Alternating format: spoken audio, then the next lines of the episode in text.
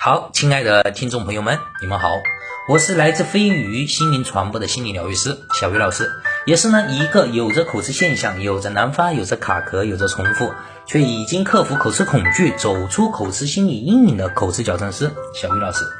那么呢，小鱼啊，今天也要分享的这个话题啊，也是在我们矫正口吃道路上非常重要的一个思维、一个观念。如果说我们能够在这个观念上做到突破，那么我相信对于你矫正口吃会有非常大的帮助的。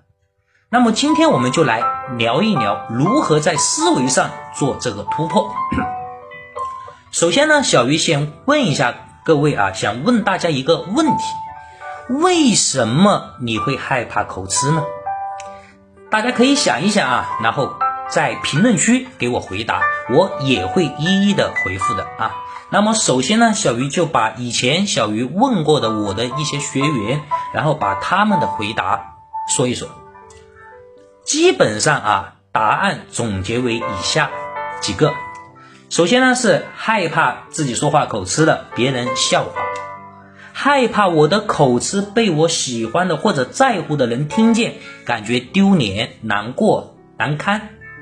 害怕别人笑我心理素质差没有能力，害怕别人嫌我口才不好，嫌我不够优秀等等，啊，这些全部是我们口吃病患者统一会出现的想法。那么呢，小鱼啊，可不可以这样的认为，你们呢其实是想在他人的面前表现的优秀些？你们是想在别人的面前表现的完美些，你们是不希望让大家看到你的劣势，看到你不好的地方，你们是不希望让大家看到你的窘迫窘态，对不对？啊，大家可以想一想，每当你们害怕口吃、恐惧口吃的时候，是不是经常就会这样想？那么我们为什么会去这样想呢？这是一个什么样的思维方式呢？其实啊，这个就是一个比较的思维方式。我们说的专业点，这个叫竞争思维。你内心充满了一种和别人比的、比较的、竞争的念头。在处于竞争思维的时候，你会感觉到周围的人和世界都在处处针对你，处处为难你，所以你的内心会自然的产生局促、不安、恐惧、害怕。所以你怎么会有内心平和的时候呢？正是啊，因为我们这种强烈的竞争思维。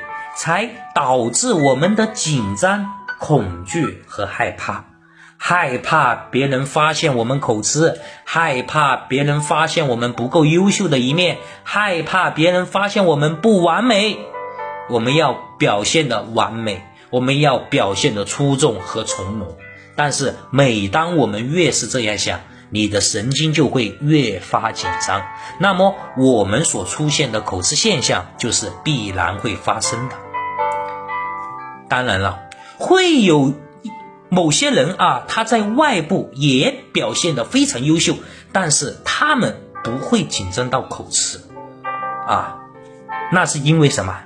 因为他们在口吃这方面，他没有自卑的情节，他不会觉得紧张就一定会出现口吃，反而他们会觉得在说话、在口才这方面，他们是有优势的，但是。只要他们存在着竞争思维，那么在其他的另一方面，绝对他有着自卑的情节，只不过是我们不知道而已。比如我没有谁高，我没有谁帅，我没有谁更会能说会道等等。啊，因为当我们还是一个人的时候。当你和世界上所有的人去对比的时候，你永远是比不过的。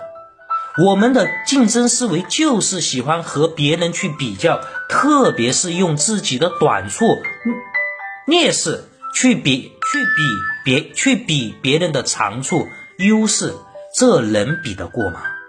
所以啊，你现在要知道我们到底要如何解决自己出现的这种紧张和紧张和恐惧吗？那么我就告诉你，就要从根本上突破我们的竞争思维。那么就是从现在，你不需要再和别人去比较什么了，你只要和你自己去对比就好。每天进步一点点，每天好一点点，每天学一点点，学会让自己去成长。那么你会很快的发现，你能够突破这种以前固化下来的竞争思维。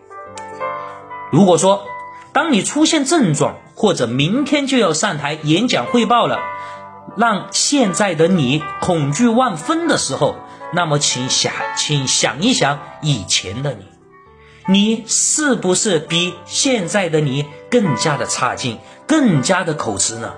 现在的你已经进步了，已经要比以前好很多了。